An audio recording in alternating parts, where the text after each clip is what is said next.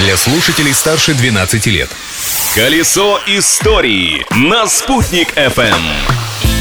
Большой солнечный привет от Юлии Санвердиной летит к вам по FM волнам. А вместе с ним и историческая справка этой даты. Сегодня 10 декабря. Праздник дня! Сегодня отмечается Международный день прав человека. Именно 10 декабря 1948 года в Генеральной Ассамблее ООН приняли всеобщую декларацию прав человека. Состоит она из 30 статей, и я, пожалуй, не стану перечислять все, но вы в честь праздника ознакомьтесь. Открытие дня. Продолжаем вспоминать интересные факты. Знаете ли вы, что в нашей Уфе в военные годы производили самую популярную парфюмерную продукцию в стране – легендарный одеколон «Шипр».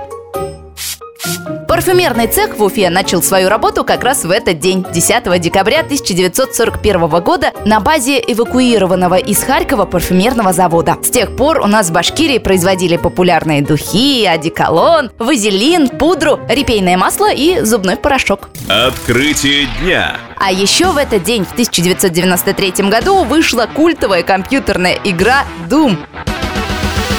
Эта игра является одной из самых значительных и влиятельных компьютерных игр в истории индустрии. В частности, ее популярность во многом определила дальнейшее развитие и распространение жанра шутеров от первого лица. Первый эпизод, состоящий из девяти уровней, распространялся свободно, и в течение двух лет в нем играли около 20 миллионов человек. Полная версия игры с двумя другими эпизодами уже продавалась и рассылалась покупателям по почте. Таким образом, компания, выпустившая Doom, стала пионером в онлайн-распространении игр. Личность дня.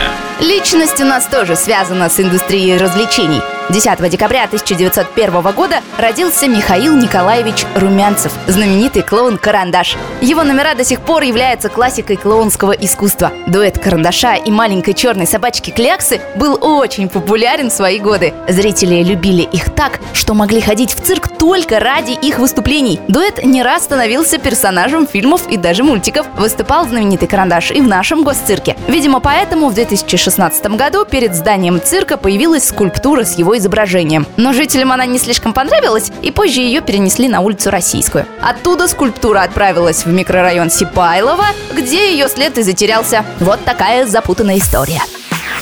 Распутывать эту запутанную историю дня продолжим завтра. Я, Юлия Санвердина, буду ждать вас завтра в то же время, в том же месте. Ведь прошлым нельзя жить, но помнить его необходимо.